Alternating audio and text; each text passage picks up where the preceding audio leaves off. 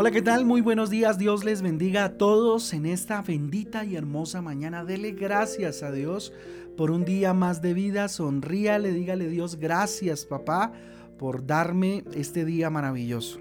Con ustedes su pastor y servidor, Fabián Giraldo, del Ministerio Transforma. Yo les doy la bienvenida a este espacio devocional donde juntos somos transformados y renovados por la bendita palabra de Dios, bendita palabra de Dios a la cual le invito en esta mañana en nuestra guía devocional Transforma. Leo la Biblia, Job capítulo 7 y Eclesiastés capítulo 8 para el día de hoy. Si ya lo leyeron, extraordinario. Si lo van a leer, háganlo por favor. Eh, encuentras también en la guía devocional Transforma, más abajito, versículos muy cortos que te ayudarán en, durante el día a tener reflexiones bien interesantes. Además hay unos enunciados también que te ayudarán en esto. Le invito entonces a que vayamos a Job capítulo 7. Job capítulo 7, bien interesante el día de hoy. Job capítulo 7 mm, nos habla acerca de un argumento, del argumento de Job eh, hacia Dios, ¿no? Como que le está hablando y de alguna manera lo vamos a encontrar eh, um, un poco preguntándole y cuestionando a Dios de alguna manera, o cuestionándose a sí mismo, ¿cierto? Eh, el tema de hoy, a, partir de Job capítulo 7, es, eh, nos habla de lo, de lo siguiente, ¿no? Y es cuando una vida no tiene sentido, ¿cierto? Job, yo creo que llegó a sentir eso. este hombre, Job, sentía, digamos, de alguna manera, eh, o estaba más bien pasando por un momento muy, muy complicado, muy difícil. ¿sí? No solo estaba enfermo, también lo había perdido todo. ¿sí? Por lo tanto, consideraba que su vida ya no tenía sentido. ¿sí? Que Job sintiera pues esto era normal, ¿no? Debido a la situación tan complicada y difícil, o sea, lo había perdido todo, estaba en una situación paupérrima, ¿sí? Eh, mm, entonces Job que sintiera eso, esto pues era normal, lo que le estaba pasando era de verdad la excusa perfecta, digamos, pues para, para sentirse así. ¿sí? La pregunta es, arrancando de primerazo, es ¿cuál es tu excusa para estar mal? ¿Cuál es tu excusa para sentirte como te sientes? Miren, hay muchas personas que teniéndolo todo para ser felices, aún llamándose cristianas, consideran que su vida ya no tiene sentido. Ya no tiene ningún tipo de sentido. Mire, solo una verdadera relación con Jesucristo hace que nuestra vida cobre sentido. ¿Sí? Ahora, es una verdadera relación con Jesús. No hablo de asistir, no hablo de, considerar a veces la palabra, de leerla, de escuchar a veces. No, hablo de una verdadera relación con Jesucristo. Eso hace que nuestra vida cobre un sentido extraordinario. Que una vida tenga un sentido no significa que esté libre de problemas. Miren, los problemas no son la causa de una... Eh, eh, perdón, los problemas no son lo que causa eh, que una vida sea vacía. Por lo contrario, ¿no? A diferencia, pónganle cuidado, los problemas bien manejados y sobre todo con la orientación del Espíritu Santo son los que dan sentido antes a nuestra vida, ¿sí? Miren, eh, los problemas le dan como picante a la vida, ¿sí? Como que lo, lo despiertan a uno, ¿cierto? Pero obvio, obvio, orientados por el Espíritu Santo y bien manejados, pues son eso, le dan picante a nuestra vida y como que le dan un sentido, ¿no? Como que haya dificultad es importante en nuestra vida para desarrollarnos, ¿cierto? Como personas y como hijos de Dios. Ahora, ¿cómo evitar que nuestra vida carezca de sentido? Miremoslo a la luz de la palabra de Dios. Vamos a acudir a, ciertos versículos bíblicos y obviamente al capítulo que tenemos en mención. Y como primera medida me encontraba con algo interesante en Filipenses 4:7. Dice lo siguiente, y la paz de Dios que sobrepasa, dice todo entendimiento, o sea, todo conocimiento excede todo eso, ¿cierto? Dice lo siguiente, vuelvo al versículo, que sobrepasa todo entendimiento, guardará vuestros corazones. Ojo importante, guardará vuestros corazones y vuestras mentes en Cristo Jesús. Nuestra mente está guardada. ¿Cómo evitar que, nuestra vida carezca de sentido? ¿Sí? Deja que Jesucristo llene tu vida completamente, llene tus pensamientos, llene tu corazón, de tal manera que no haya espacio para nada más. Y esa paz que sobrepasa todo entendimiento, esa paz de Dios, inunde toda, toda tu vida, toda tu vida. Y esto no es carreta, perdónenme la expresión. Esto se cumple en realidad. En la medida en que nos entregamos a Jesús, nuestra vida quiere sentido, porque Él llena todo, cada rincón de nuestro cuerpo se mueve por Él. ¿Sí? Entonces, qué importante es esto, dejar que Jesucristo llene nuestras vidas para evitar que nuestra vida carezca de sentido. Otra cosa importante es no dejar que nuestra vida se vuelva monótona. Mire, una vida rutinaria no tiene sentido para nada. Mire lo que dice el versículo 1 de Job capítulo 7. ¿No es acaso brega la vida del hombre sobre la tierra y sus días como los días del jornalero? Se pregunta Job. Porque a veces se vuelve la vida monótona, como que todos los días levantándonos a lo mismo, en las mismas rutinas, ¿verdad?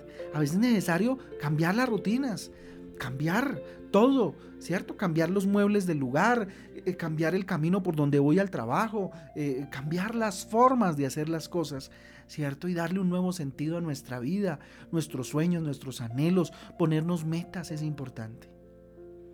Versículo 4. Cuando estoy acostado digo, ¿cuándo me levantaré? Mas la noche es larga y estoy lleno de inquietudes hasta el alba. Tremendo. Esto lo decía Job. ¿Y qué es esto? Sino dejarse invadir por la ansiedad. Estaba invadido totalmente por la ansiedad, al punto que trasnochaba pensando, echando cabeza, como a veces nos sucede. Así que, ¿cómo evitar que nuestra vida carezca de sentido? No dejes que la ansiedad te invada. Ah, pero pastor, usted lo dice muy fácil, pero cuando llega la ansiedad ya eso es otra cosa. Miren, para una persona ansiosa el tiempo parece en ocasiones que se detiene. Y me ha pasado, claro que sí. A veces tengo noches de, insomnio, ¿cierto? Pero me arrodillo delante de Dios y empiezo a reprender todo esto de mi vida. Y empiezo a recordar los versículos que me llenan de paz, ese, ese precisamente el que leíamos hace un momento, que la paz de Dios que sobrepasa todo entendimiento guarda mi corazón y mi mente, entonces en el nombre de Jesús toda ansiedad yo la rechazo, ¿sí? Cuando la noche es lenta, porque hay otras veces que parece que el tiempo corre demasiado. Y lo expresa Job en el versículo 6 de este mismo capítulo, cuando dice, mis días fueron más veloces que la lanzadera del tejedor y fenecieron sin esperanza. Murieron días que corrieron al tope, sin esperanza en tu vida. ¿Cuál es la esperanza que nos mueve nos mueve a los hijos de Dios? Que Cristo viene, que estamos sembrando para la eternidad, pobres, de los que no creen en Dios, de los ateos, que no tienen ningún tipo de esperanza. Entonces, ¿qué pueden sembrar? Conocimiento. ¿Para qué?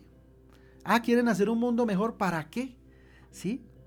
Ah, bueno, para que todo esté mejor, sí, pero ¿y si todos, nos, todos vamos a morir y a volvernos polvo? Según ellos. No, nosotros sembramos para eternidad y eso nos da esperanza. Eso nos da qué? Eh, sentido a la vida. Sentido. Ahora, ¿cómo hacer entonces con esa ansiedad? ¿Qué hago con esa ansiedad, pastor? ¿Qué hago con esa ansiedad, Dios? Pregúntele la palabra de Dios, ¿qué hacer? ¿Qué hacer? ¿Cómo evitar que nuestra vida carezca de sentido? Echando toda ansiedad en Jesucristo. Primera de Pedro capítulo 5, versículo 7. Dice, echando toda vuestra ansiedad sobre Él, porque Él tiene cuidado de vosotros. Ojo, él tiene cuidado de vosotros. Echar toda vuestra ansiedad en Jesucristo. Solo Jesús, solo Jesucristo puede darnos paz y gozo en nuestra alma, en nuestro corazón. No hay otra fuente de donde podamos abrevar, sino solo de Él, solo de Él. ¿Ok? Versículo 11.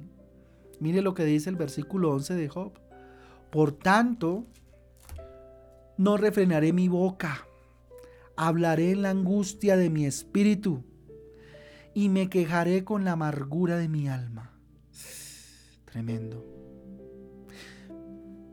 ¿Cómo evitar que nuestra vida carezca de sentido? No dejes que las circunstancias amarguen tu vida, amarguen tu alma. Recuerda que después de toda tormenta viene la calma. Créeme, créeme. Tengo la certeza porque lo he vivido. Después de toda tormenta viene la calma.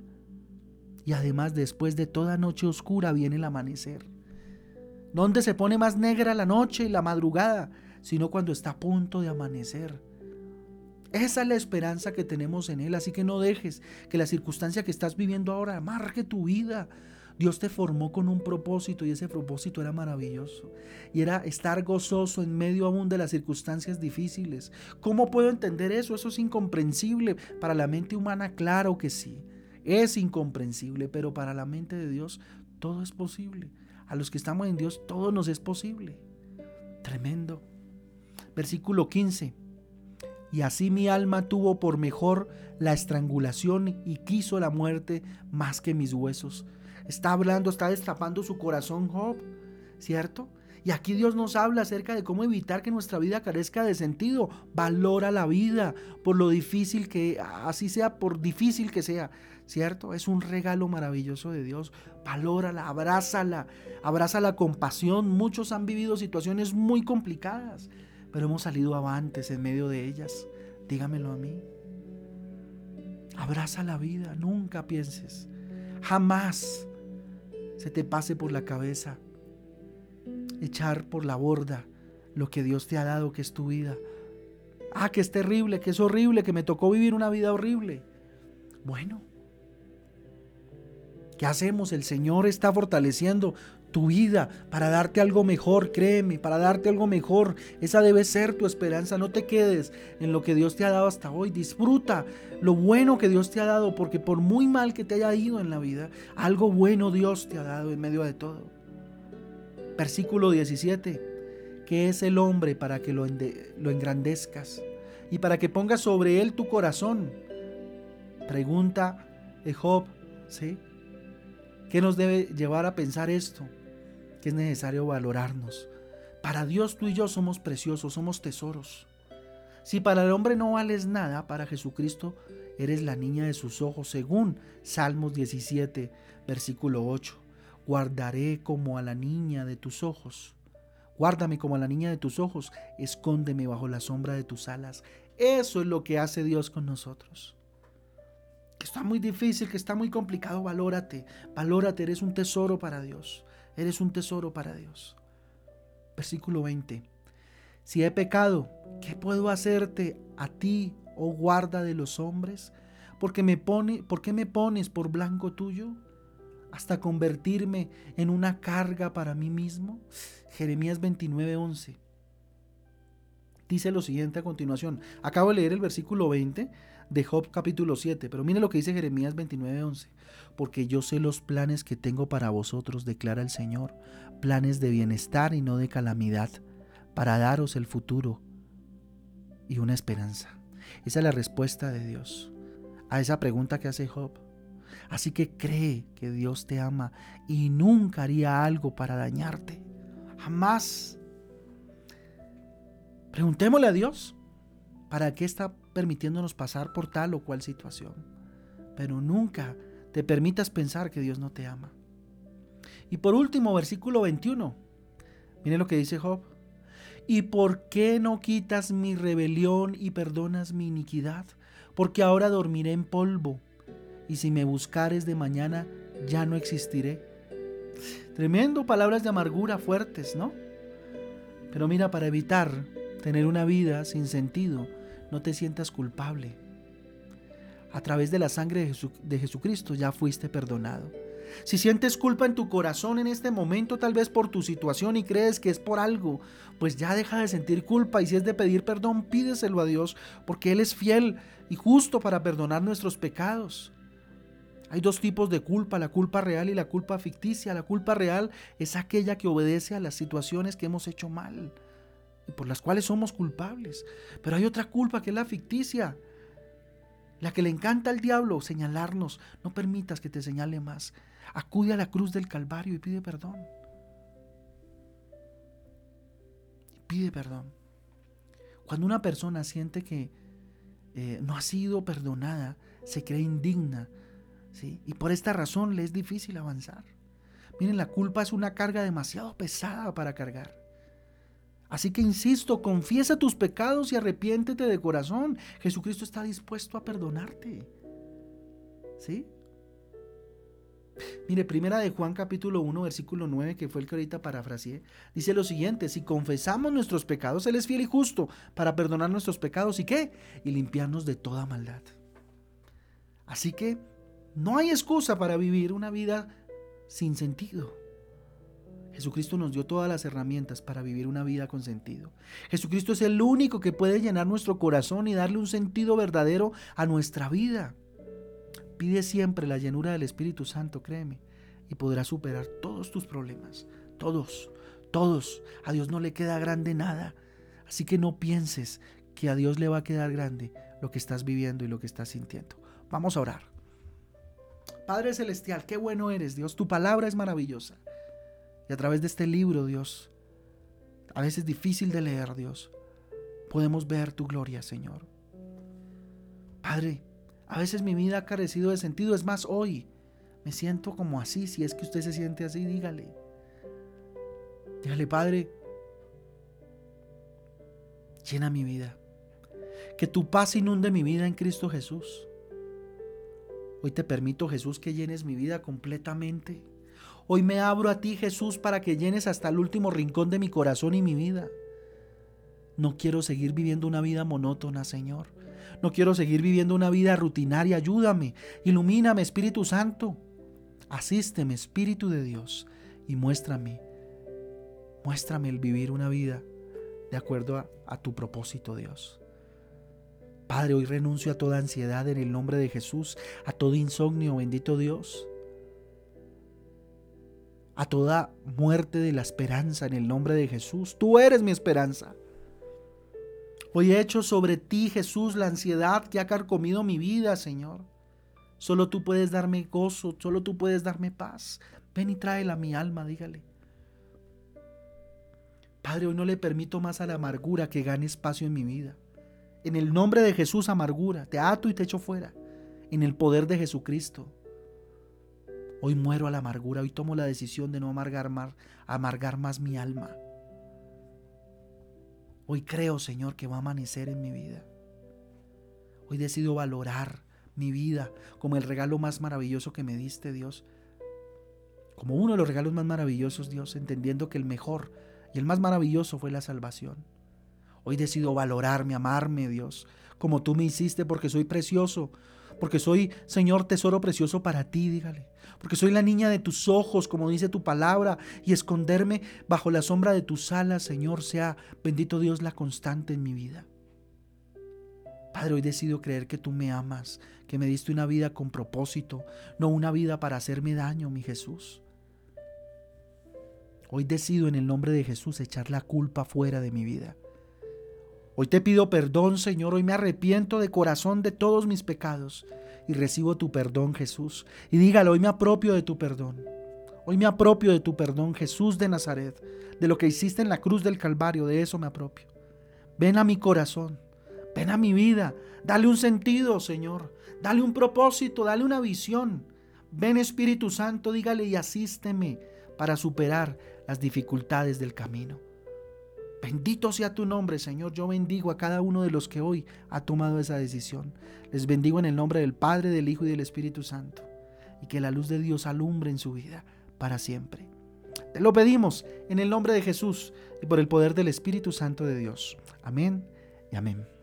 Muy bien familia Transforma, Dios me les bendiga, me les guarde, les amo con todo el corazón, junto con mi esposa les bendecimos y les esperamos hoy a las 6 de la tarde en Transforma en casa, un espacio para entrar en la presencia de Dios. Un abrazo, feliz día, chao chao.